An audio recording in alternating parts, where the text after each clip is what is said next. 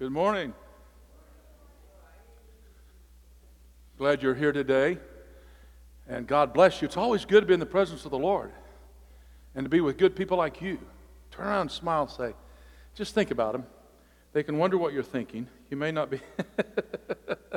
Are you good or not? But anyway, hey, God bless you. Welcome. Thank you for those, our guests, whether first or second or third time, for filling out those connection cards. And we really do uh, commit to praying for you on those prayer request cards with that. And whatever you're going through, we want to come alongside you and pray for you, believe God for the miracle you may need in your life.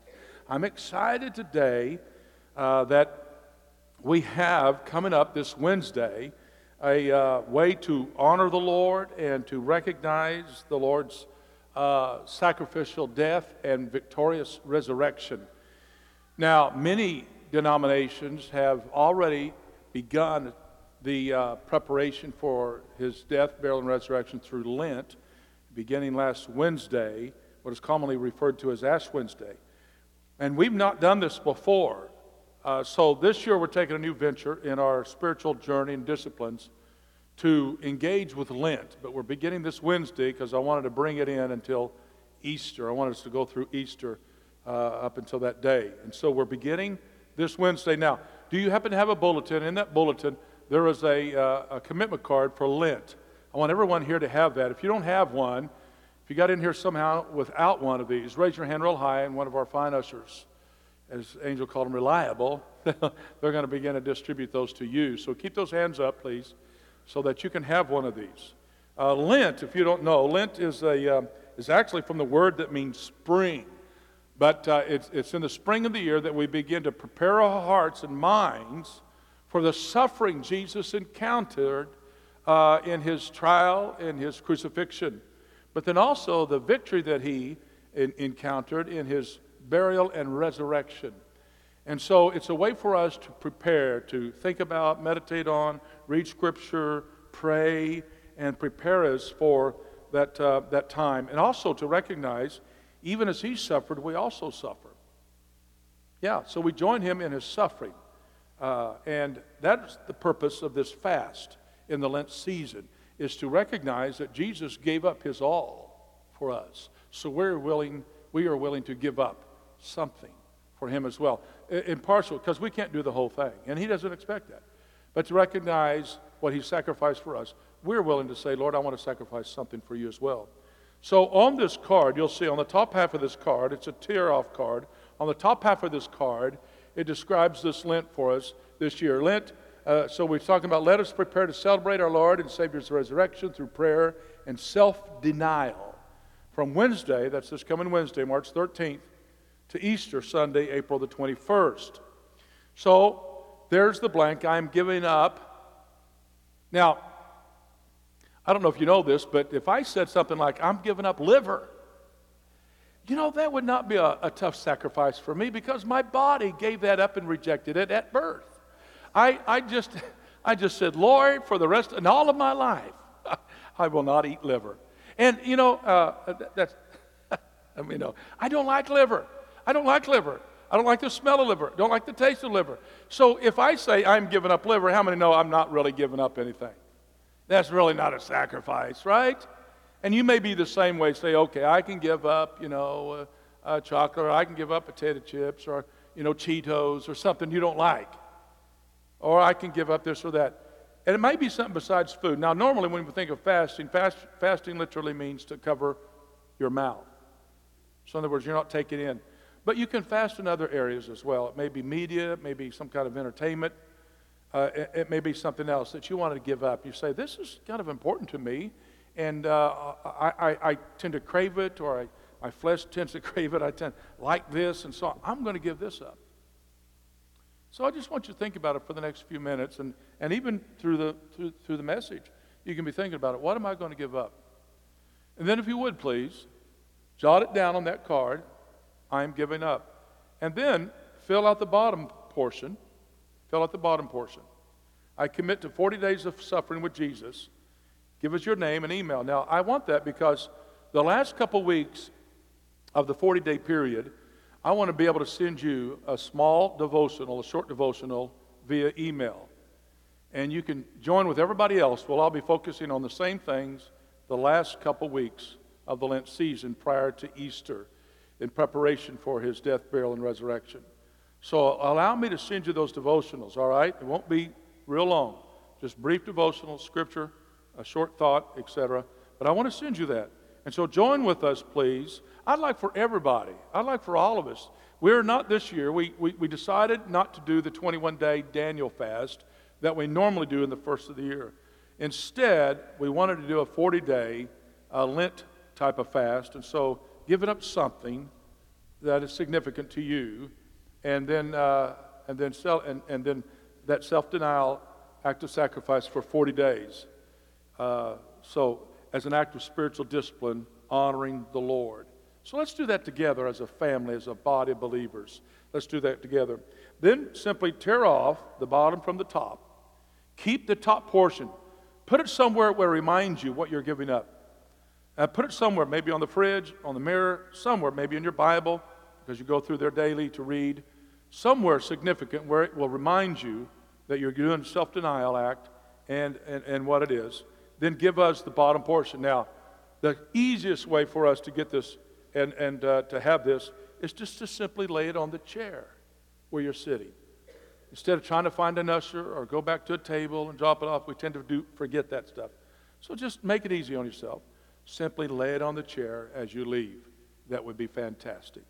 And I thank you for praying with us for Easter season, for the, for the victories that God wants to bring this Easter to the church family and to yours. So thank you for doing that. Also, I'm really excited to announce this. This year, excuse me, this year in October, the church is engaging in a missions trip. We'll be heading to Mexico, and we want you to to entertain the idea of going. You may say, Pastor, I've never been on a missions trip before. I would love it if everybody in this church went on at least one short term missions trip in your life. That would be phenomenal. It would be wonderful. And so come and check it out. Find out what's going on, what it all means, the opportunities of ministry that we'll have there uh, in Mexico, and uh, the cost of it, uh, what's expected of you, et cetera, et cetera.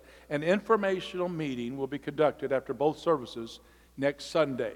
If you happen to be in the 9 a.m. service next week, then you can meet in room 106 immediately following the service. Or if you're in this service next Sunday, you can go to room 106 for a short meeting. They'll only be about 15 minutes, but you'll get, uh, you'll get information, you can ask questions, and begin to pray about it. We're not signing up next Sunday, it's just information and, uh, and questions. And so come check it out, find out what's all included, what we're looking at, and uh, come and join us. It would be awesome if some students could go. If students could go, parents send in your students. I tell you what, it will do them a world of good to be able to go to somewhere like this and see what's really happening in the world. It would do them a world of good. Yes, they'd miss, be missing a few days of school. They'd have fall break, a couple days already plugged into that time away, but they can, they can get prepared and, and, and ready to miss school, and, and they'll be fine with it. This is an education in and of itself. So do your kids a favor, spiritually, educationally, do them a favor and get them going on this trip as well. So it would be of a certain age or so. Julie West is leading this, Pastor Montoya is leading this. They will help you know a certain age level has to be there and be met. So, anyway, we, we invite you to join us for that informational meeting next Sunday. Now, let's go in our Bible to Matthew chapter 5. Matthew chapter 5.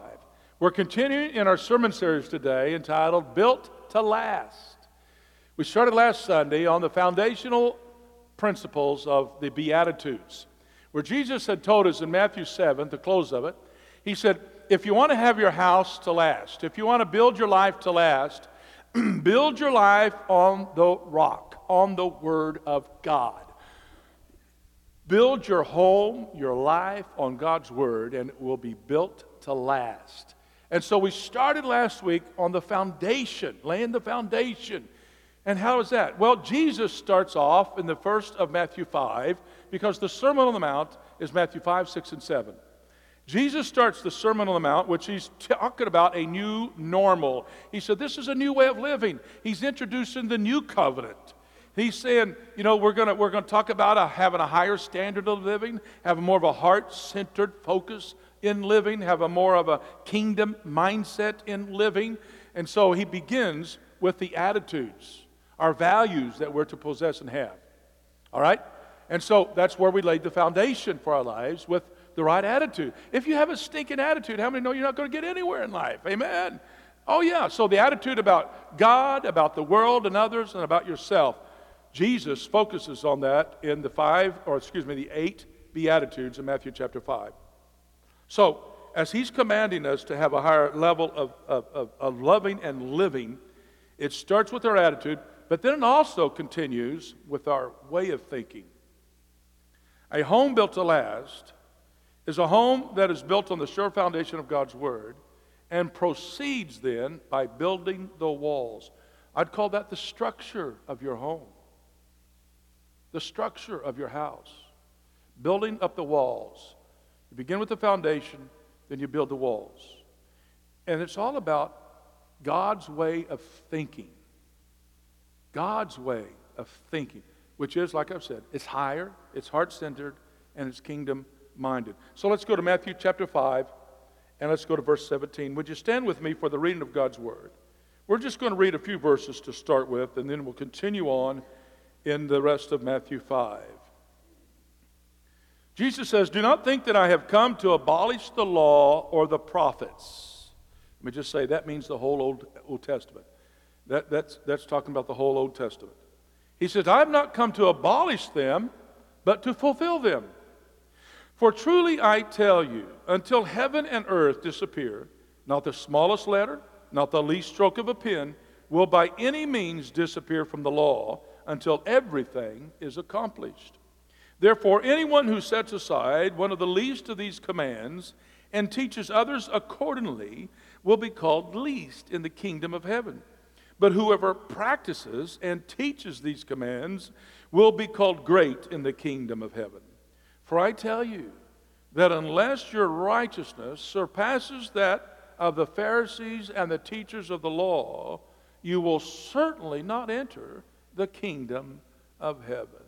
Father God, thank you for your presence here today. The lives that have been healed, the lives that have been changed, all by your power. And we thank you for the opportunity to sit now and hear your Holy Spirit speak to us. Help us, Lord, to align our hearts and our thinking with your word and enable us, therefore, to have homes, lives built to last now and for eternity, we pray. In Jesus' name, amen. Amen. God bless you as you're seated. So we begin today with this right way of thinking, which is like the structure for any home. The right way of thinking. Jesus sets the plumb line for our thinking. He helps us to get off on a straight way of building our homes. We build on the foundation of God's Word, beginning with the attitudes, but now we've got to get our, our thinking right in alignment with God's will and Word. And so he sets the plumb line for our thinking, as we've read here in verses 17 through 20. I want you to understand this. Jesus is kind of, he, he, he's taken us now, and he said, okay, before I say any more and give you any more insight to this new way of thinking, this new normal, this new covenant, before I say anything else, I want you to understand this. I am not getting rid of the old covenant, he says. I'm not getting rid of that. I'm not about to abolish that. My goodness, this is the holy word of God. The commands of God are still valid. The principles and truths of God's word are still valid. He says, There's no way I'm going to abolish that. He says, Rather, we're going to fulfill it. I'm going to fulfill it. Now, when he says I'm going to fulfill it, he is saying it's in my person and my words that I'm fulfilling it. So as you see me and as you listen to me, I'm bringing you the fulfillment. I'm, in, I, am giving you the truth of what was meant and, and, and, and the heart of those commands, those truths and principles. But what he's going to do is refute the extra biblical traditions of men, the things that were added on that should never have been there. And he's going to say it in, a, in several ways. So, in, in, six, in six directives he gives us, in six new thought structures, we'll talk about them in a moment, he is saying to you, I want you to think about it like this. It's no longer, it's not what you heard yesterday, but it's what you're hearing today. He, and he says it, if you have the King James Version or an older, like English, it may say, Verily, verily, I say unto you. Today's translations, like the NIV or others, will say, You heard it said, but now I'm telling you. That he's setting a new paradigm. He's shifting our thoughts to a new way of thinking. He's not getting rid of the old. He's saying, but we've got, we've got to overcome some junk that's been taught for years that was not meant to be there. And that, and that, and that thinking has bogged you down, has, has weighted you down, and, and has brought confusion to your life. So he says, I want you to think clearly, and I want to, I want to establish the fulfillment of what was originally said and intend to be understood. So Jesus is the, he's the personifier. He's the fulfillment. So we know that in the Old Testament it's revealed. God has revealed himself, first of all, in creation as a general, general revelation.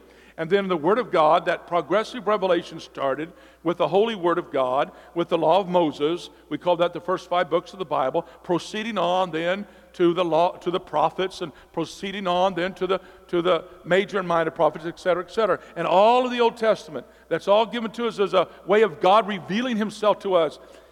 And the fulfillment of all the Old Testament prophecies, all the Old Testament commandments, the fulfillment is Jesus Himself.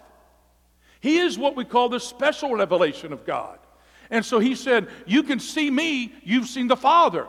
He said, When you've seen me, you're seeing the Word that's been fulfilled.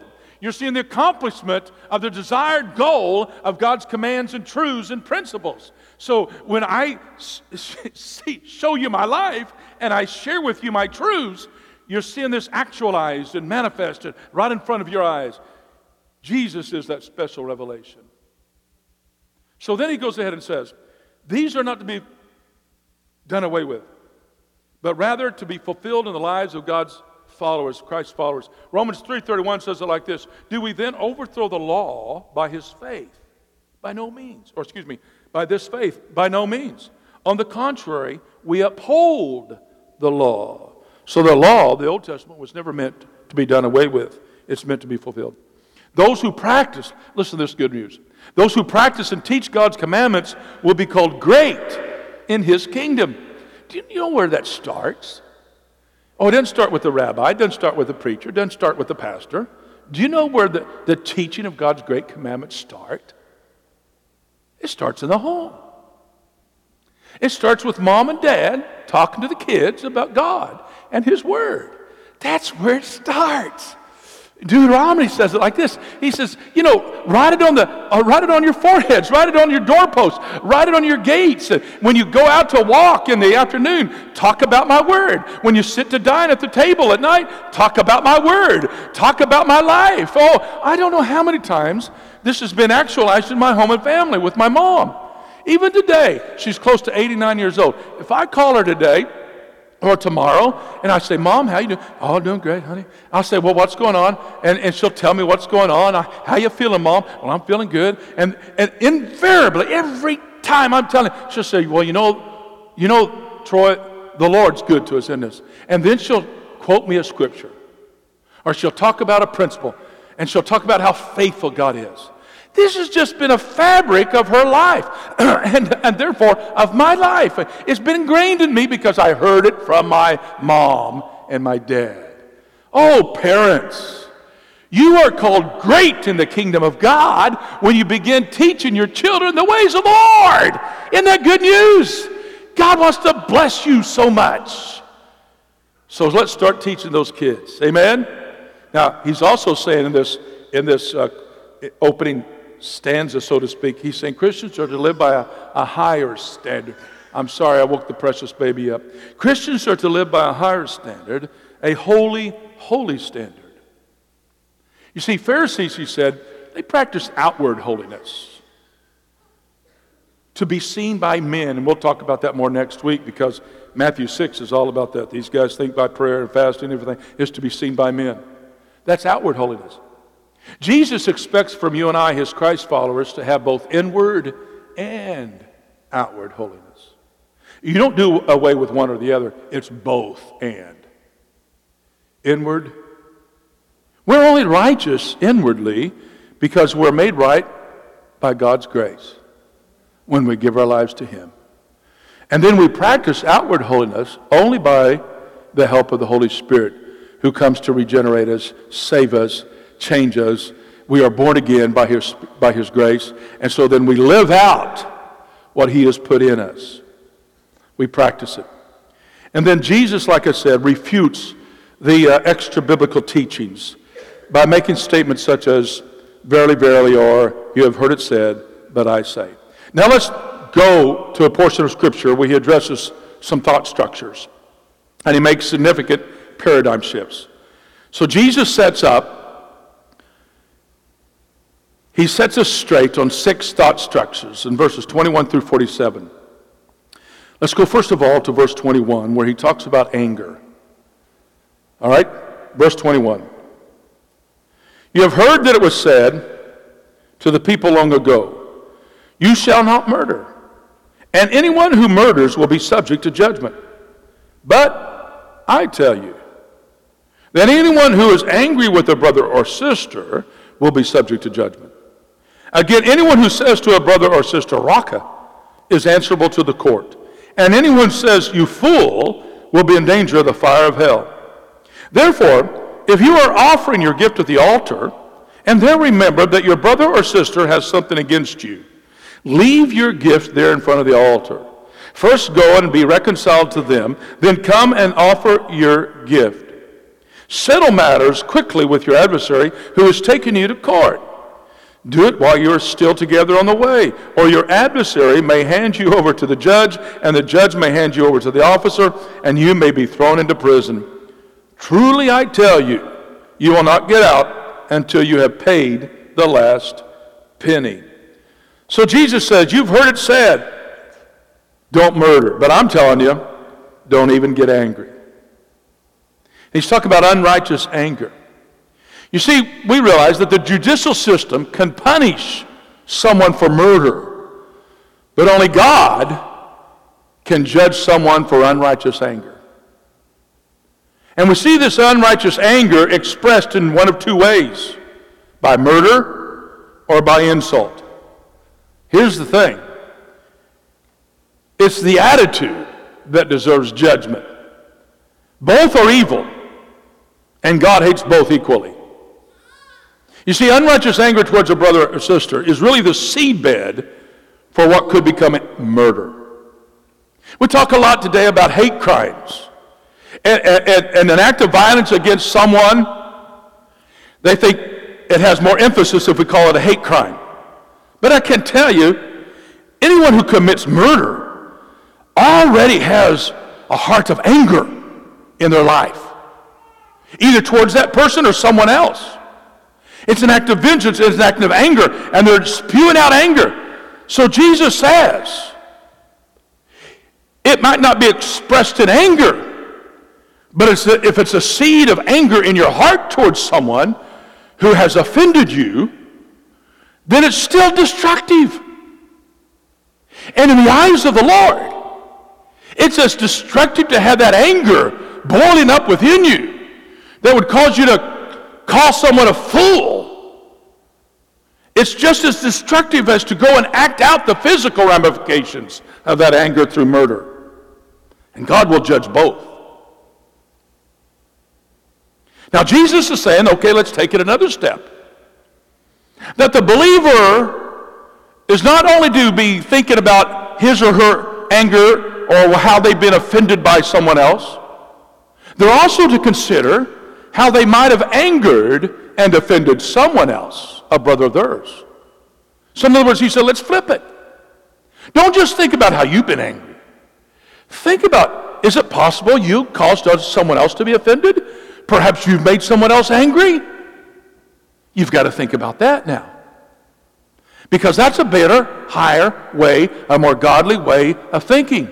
Have I hurt someone? Have I offended someone? Have I angered someone? So there's two people who could be offended one, a brother or sister in the Lord, and an adversary. So as we go now, we want to think about building the walls. If you're in your notes, build your walls. First of all, go, Jesus says, go and make peace with the brother you have offended while still being responsible to bring your gift to God's altar. Now, when you think about it, there was an altar that was made out, out in front of the tabernacle, and that's where you began your journey of spiritual worship with God. You brought your gift. Now, it could be in the Old Testament day, it was a, a ram or a lamb, or it could be a pair of doves, or it could be some other uh, uh, pigeons or something like that. And it may be for a sin offering, it could be for a guilt offering, or it could be for like an atonement offering and you're bringing that sacrifice to God, it represents your belongings. You're bringing something that is valuable to you, and you're giving it to the Lord. So he says, now, be responsible. Bring that gift to the altar. But before you offer it to God, before it's laid on the altar and, and, and, and, either slain and blood is spilled or it's burnt on that offer, whether it be wheat or any kind of offering, before it's offered up to God as an act of worship, Go and reconcile with your brother or sister. Because Jesus is saying, how can it be truly a gift that is an act of worship to God when your heart has anger towards another? How can you say you love God when you don't love your brother or sister in the Lord? So be responsible, yes. Bring your tithes, your offerings to the Lord. But before you give them, I'll say, before next week, Go and make peace with your brother. And then with an adversary, he says, settle the matter with an adversary. In other words, someone who might be outside the family of God, but and they have something against you before they want, before they want to take you to court or sue you. Settle the matter on the way to court. You see, friend, both of these give God's give God gives God space to judge them as He deems fit, and to save you from bringing condemnation on yourself. Because when I condemn someone else, judge someone else, I myself will be judged. And, and, and, for both of these, certainly, Jesus says, do it as soon as possible.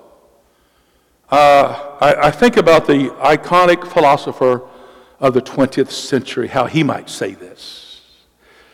Let's see how he might say it. I say this calls for action, and now, nip it in the bud. Nip it in the bud. You got to nip it in the bud. Nip it in the bud. You got to nip it in the bud. Nip it in the bud. You got to nip it in the bud. Nip it in the bud. You got to nip it in the bud. How many say it with me? Nip it. Nip it in the bud. Do it as soon as possible. Conflict resolution. Conflict can be taken care of a lot easier if you nip it in the bud. Do it as soon as possible, Jesus says. And then let's go on to verse 27, where Jesus deals with what we might call a very touchy subject here. He says, You have heard that it was said, You shall not commit adultery. But I tell you that anyone who looks at a woman lustfully has already committed adultery with her in his heart. If your right eye causes you to stumble, gouge it out and throw it away. It is better for you to lose one part of your body than for your whole body to be thrown into hell. And if your right hand causes you to stumble, cut it off and throw it away. It is better for you to lose one part of your body than for your whole body to go into hell. So Jesus is dealing with lust here. And he says, you know, it once was said about committing adultery, but he says, I, we've got to take it a step further, guys. It's not only the physical act of adultery, but it's the heart act. It's that lustful intent. That lustful intent. You see, lustful intent is more than a passing glance, it is a strong desire. That's really what that word lust, lustful intent really means. It's, it's an ongoing thought, a strong desire you see, friend, temptation is not in, in itself a sin.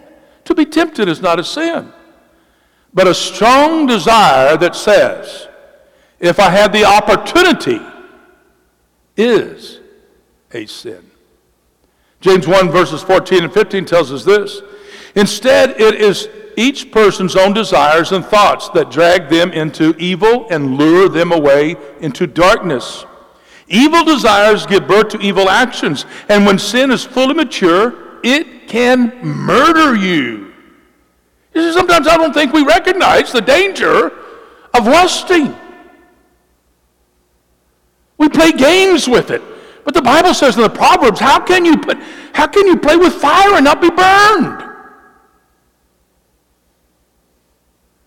So we play these games. I'll just look at this a little longer. I'll just think about her a little more. I'll just, I'll just think about that guy. You know, what if? And we'll play these games. And, and, and so it's dangerous. It's going to it's gonna affect us. Do you understand that unwholesome thoughts cloud spiritual eyes from seeing the evil of that sin and the beauty of God? Remember what Jesus says in the attitudes, how we set our way of thinking correctly, having the right attitude. He said, Blessed are the pure in heart, for they shall see God. So, how do we build the walls to protect us? How do we build the walls to set a structure in our home that will protect us? And I want to remind you, Jesus is using figurative language here when he says, okay, if your right eye causes you a problem, in other words, you're looking at a woman, or you're looking at pornography, or you're looking at something that's a trigger point for you to lust, he says, gouge your eye out. That's figurative language. When he says, listen, if you're having a problem with your right hand and, and you're sitting with your right hand, uh, uh, uh, he says, it would be better to cut that hand off. He's been figurative, but what he is saying is this because each of those is what? Radical. Really, really radical. He said, wouldn't it be better for you to do something radical to prevent yourself from lusting? To prevent yourself from enjoying that sinful pleasure for a moment? And the Bible, is, the Bible assures us there is, there is pleasure in sin for a season. Oh, yes. There's pleasure in that sin. It, it, the, you know, the, the fantasizing is, is, pleasurable. The acts that come with it are pleasurable, but it, it, it's only good for a season. But Jesus is going to say that thing is going to kill you. It's destroying you. James says it will cause you to murder yourself. In a sense, it's, it's, it's corroding you, it's destroying you from the inside out. So Jesus is using figurative language of such to make a radical point that it's better to suffer temporary loss of sinful pleasure than to suffer eternally in hell. So what do you do to build your walls and set a structure in your life for a healthy home?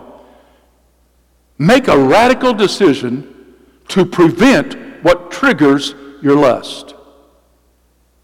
Make a radical decision to prevent what triggers your lust. Stay away from it. Create borders. Create borders to protect you and your family. You see, friend, the idea of the walls, building walls in a house, the idea of building walls in a house is to keep everyone inside safe from the potential harm on the outside. So we've got to create borders. Build strong walls that protect us from entering or engaging in activity that is going to be harmful to us and to our families. This is something that people today, it's a hard thing because so many are dealing with it. Jesus wants you to be healthy. He wants you to be holy. Now, one of my favorite verses in the Bible, I'll just quickly tell you, is Romans 5:21. Be not overcome with evil, but overcome evil with good. So often we're thinking about, I don't want to do this, I don't want to do this, I don't want to go there, I don't want to do this anymore. Well, it's not just thinking about what I don't want to do. You overcome it by doing something positive, by something good. Because you can't do two things at once. So instead of thinking and acting in a manner that is harmful to your system, harmful to your spirituality, harmful to your household, do something on the good. And that's this, Romans 6:13. Do not let any part of your body become an instrument of evil to serve sin. Instead, give yourselves completely to God For you were dead, but now you have new life. So use your whole body as an instrument to do what is right for the glory of God. You know, if you're struggling with pornography, if you're struggling with lust, you know what I'd say to you? Go find something to do for the Lord. Come and volunteer here at the church. Go and find something you can do around your house. Go and find someone you can help. Do something positive. Be a servant of the Lord and put your mind and your body in use, in good use, to overcome the evil practices that are damaging you. Verse 31. It has been said anyone who divorces his wife must give her a certificate of divorce. But I tell you that anyone who divorces his wife, except for sexual immorality, makes her the victim of adultery. And anyone who marries a divorced woman commits adultery. Now, Jesus here is strengthening the sanctity of marriage. You see, Old Testament laws or Old Testament Jews allowed only men to divorce, and then only required a certificate signed by two witnesses. They'd take that certificate then and bring it to the wife and say, I'm divorcing you. That's all that was required. Jesus said, That's too wide. That's too wide. That's too much. That's too easy. Typically, a woman couldn't divorce the husband, it was the husband that divorced the wife. And all he had to say is go to two of his compadres and say, Hey, guys, I don't like my wife anymore. She's not treating me right, or she's not doing this or doing that, blah, blah, blah, and I want to get a divorce. So will you sign this bill of certificate, this bill of divorce? And okay, yeah, yeah. We sign it. We sign it. And then they take it to her. All right. Now then what happens? She leaves the house. And he says, you know what? I want to get someone else. I have someone else in mind. And he goes and marries another woman. In the meantime, what is she to do? She needs provision. She needs help. She still may be young enough and a man finds her attractive or something says, let's, let's get married. So now what's transpired? The fellow who gave her the divorce and marries another has committed adultery by not staying with his first wife. He's acted in adultery by marrying someone else. The woman who's married another man while she is unrighteously divorced she commits adultery and then also causes him to commit adultery because he's marrying a woman who was not, un, who was not righteously divorced. So three of them now are walking in adultery. So Jesus refutes this wide door, this practice that had been allowed. And he narrows it. He said, The one thing that I will accept, a righteous cause for divorce, is is marital unfaithfulness, sexual immorality. Now, with the idea of marital unfaithfulness also comes this idea that someone is being maritally unfaithful when they flagrantly, flagrantly, that's not right. It's not fragrant, flagrant. there you go. Abuse you. That was also thought of as marital unfaithfulness. Outside of that, there's no just cause for divorce. Therefore, no, no just cause for remarriage. what do you do?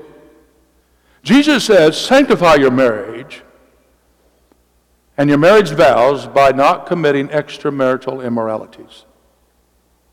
Don't go there. Now, let me just share this with you. Because in this day and age, we have this idea that living together if we love each other and we, we intend to get married, but, but, but, but you, living together is not a sin. That's not adultery if we intend to get married. Can I tell you? That is a lie of the devil. Now, I want to say with all the grace and the love of God in my heart no. Well, I don't understand. My mama told me. Yeah. Your mama didn't tell you right. She may not have known better. She might have said, honey, you know, your mom and dad, your dad and I got a divorce, and we were never meant to be living together. Uh, we shouldn't have ever been married. And, and before you get married, you need to find out if, you're, if you really love that person. So go ahead and live with them. Can I tell you, that is not healthy, holy advice. That is not from the Word of God. You're committing adultery. Well, what's the big deal? Listen, you don't plan, you don't be presumptuous with God. You don't say, God, listen, I'm just going to sin like this for a while, and after a while, you know, when we get married, I'll ask you to forgive me. That's presumption. What, what's wrong with that? That's disrespectful. That's disrespectful. That's the lack of the fear of God. And that will get you in danger of judgment. You see, God created marriage to be a beautiful place that as two are married and living in that sanctified place, it is the original holy place with God.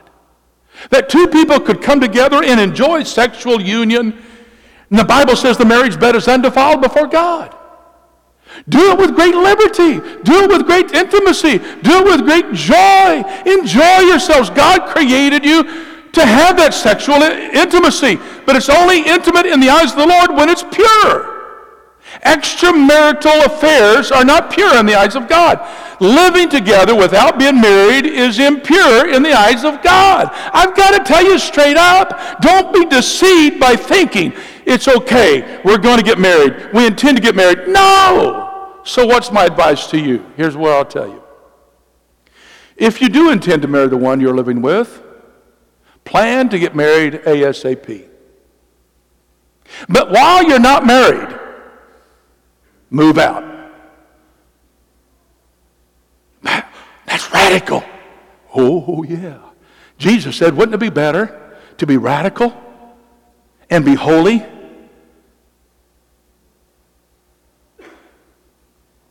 To save yourself rather than destroy yourself in hell? But it's not practical.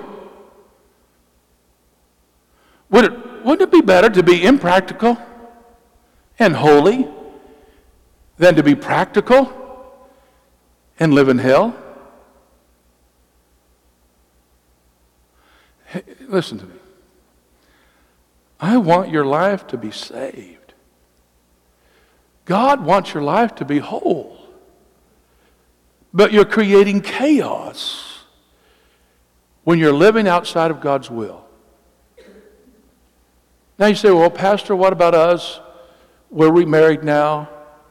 Do we go back to our, do we break this marriage off and go back to another marriage we had? Oh, no, no, no, no, no. This is where God's grace comes in. If you honestly and sincerely say, God, I repent of that kind of action. I repent of, that, of the mistakes and the bad decisions I made in the past. And God, I want my household to be holy and well. God, please forgive me. Can I tell you what God will do? He will forgive you. But from this point on, honey, it's like Jesus when the woman was caught in the act of adultery was brought to him. What did he say? He said, okay, those of you who are without sin, you can go ahead and start stoning this girl. Well, one by one, they had to walk away because they realized we are with sin. And then what did Jesus say to the young lady? He said, Okay, neither do I condemn you. Do you understand, God's not in condemnation business. He wants you whole and He wants you holy. So He says this to her next Go and sin no more. And that's what He wants of us. So make this the last marriage, make it the best marriage, and build it now on God's Word. Amen? If there has been adultery committed in your household, here's what I recommend. Oh, I know it's just, a just cause to get a divorce and to remarry again. Certainly. But pursue restoration if at all possible. That each of you could be healed and your marriage could be restored because it will save you and your family from a lot of injuries down the road. Pursue restoration if at all possible. And let God heal you of potential injuries and past mistakes. Practice the beatitude. Blessed are those who hunger and thirst after righteousness, for they shall be filled. And when you practice that attitude, I guarantee you, you're building strong walls for the rest of your life. Verse 33. Again, you have heard that it was said to your people long ago, Do not break your oath. Now, oath meaning promises and vows, such. But fulfill to the Lord the vows you have made. But I tell you, do not swear an oath at all, either by heaven, for it is God's throne, or by the earth, for it is, it is his footstool, or by Jerusalem, for it is the city of the great king. And do not swear by your head, for you cannot make even one hair white or black. All you need to say is simply yes or no. Anything beyond this comes from the evil one. Now, now the old time rabbis made allowances for some oaths to be broken. And Jesus has heard that. You see, there were some bros, some, some, some that could not be broken and some that could be broken. The ones that could not would be something like this. All right, I'm making an oath, I'm making a vow, I'm going to do this. I swear by heaven, or I swear by Jerusalem, or I swear by God's throne. I'm guaranteeing my promise. And the rabbis would say, that one, you can't break that one because you're sworn by heaven, you're sworn by God.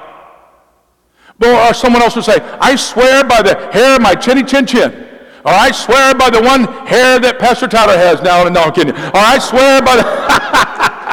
he didn't hear that. I swear. It's good, man. Looking good. I swear. And notice, I can't do that. I can't do that. Okay, so I'm not making. I'm not making. Yes, I did. I'm, I'm not. I'm, I got to confess to my lying. I don't know why I lied just then. Forgive me, Lord. And forgive me, Pastor Tyler. Do you forgive me? God love you. All right, so I swear by the hair. Okay. No. He says, okay, yeah, you can break that one because you just swear by your hair, the chin, chin, chin. Jesus says, no, you don't need any of that. You don't have to make a promise or a vow and swear by anything because everything actually says is God's. So don't swear by anything. Just give them your word. You see, a believer of Christ Jesus, his or her word is adequate, should be good enough. Don't make outrageous guarantees on a promise. Just give them your word. That's all that's needed. So, building the walls, be a person of integrity. Say what you mean and mean what you say. In other words, let your yes be yes and your no be no. Verse 38. You have heard that it was said, eye for eye and tooth for tooth. But I tell you, do not resist an evil person. If anyone slaps you on the right cheek, turn to them the other cheek also. And if anyone starts to sue you and take your shirt, hand over your coat as well. If anyone forces you to go one mile, go with them two miles. Give to the one who asks you, and do not turn away from the one who wants to borrow from you. It sounds pretty simple, doesn't it? What are you saying? The Old Testament law was instituted to curb evil hearts from taking the law in one's own hand. Eye for eye, tooth for tooth. Where'd that come from? There were nations all around them that were pagan nations. They actually had this kind of laws a life for an eye and a life for a tooth. That's pretty extreme. So the law of Judaism said, now wait a minute, we can't go that far. Let's just make it an eye for an eye and a tooth for a tooth. A little more fair. They were, in other words, trying to say, okay, let's restrict revenge, but declare justice. Let's bring proper judgments on someone, but we'll let the judge do it and not us. Let's bring proper judgment. Jesus sets a higher standard here. He says, okay, when someone does something to you, hurts you or whatever, slaps you on the cheek, insults you, don't take it personally. When someone asks you or commands you to go with them an extra man, a mile like the Roman soldiers could do, hey, pick up my bags, carry it with me for this next mile and you pick that up. Don't get insulted by that. Instead, he says, give God room to work his grace in their life. How do you do that? Refrain from a hateful spirit when wronged. Proverbs 15:1. I had to learn this when I was a kid because I had such a temper. A soft answer turns away wrath. In other words, don't resist, but persist in showing a Christ like attitude and values. Persist in showing a Christ like character and attitudes. And then last, verse 43. You have heard that it was said, Love your neighbor and hate your enemy. But I tell you, love your enemies and pray for those who persecute you, that you may be children of your Father in heaven. He causes his sun to rise on the evil and the good, and sends rain on the righteous and the unrighteous. If you love those who love you, what reward will you get? Are not even the tax collectors doing that? And if you greet only your own people, what are you doing more than others? Do not even pagans do that? Jesus is making it pretty simple here. He said, you know, the traditions went beyond the scripture, where the scripture said to love your neighbor. They tacked onto that, hate your enemies. Jesus said, no, no, no, no, no, no. He says, we can do better than that. I want you to love your enemies. I want you to love your enemies. That was radical thought. It was only natural to do good for those who do good to you. It's only natural to be kind to those who are kind to you. That's, that's, that's easy. But Jesus said, How about loving those who are not kind to you? Loving those who mistreat you, loving those who persecute you, loving those who are your enemies. That's a godly attitude. So let's nail it all down. Verse 48. Commonly translated, be perfect, even as your Father in heaven is perfect. Let's nail it down, verse 48. I want you to stand with me for the reading of this last word in Scripture. I love the paraphrase, the message way of putting it. In a word, what I'm saying is grow up. You're kingdom subjects. Now live like it. Live out your God created identity. Live generously and graciously toward others, the way God lives toward you. That's what he's saying maturity in Christ looks like. Acting like your Heavenly Father, who's living towards you graciously and generously. You go and act the same way. Let me ask you a question. Are you building your life, your home on the Word of God? If not, start today. Perhaps the Holy Spirit has pricked your heart and you sense conviction somewhere. Maybe one of these six thought structures anger, lust, murder, divorce, etc. And you're saying to yourself, Pastor, I, uh, uh, I've got some anger issues against someone. I have unforgiveness towards someone. I've got a bitterness towards someone. Oh, friend, cry out to God's mercy today. And then go and make peace with that one. ASAP. Nip it in the bud. Pastor, there's been things I've been dealing with lust. Can I tell you, repent of that today. Come clean with Him. Go and set those borders around your life. Begin to act in a way, physically and mentally, that is positive and good, that helps others. Give your life to the service of the Lord. But maybe another area. God the Holy Spirit wants to heal you right here now. By His mercy, He wants to say, okay, today we can start rebuilding that home. We can straighten up what's been taken out of place. We can rebuild what's been hurt and lost. We can start right here. That's the mercy of God. Hallelujah.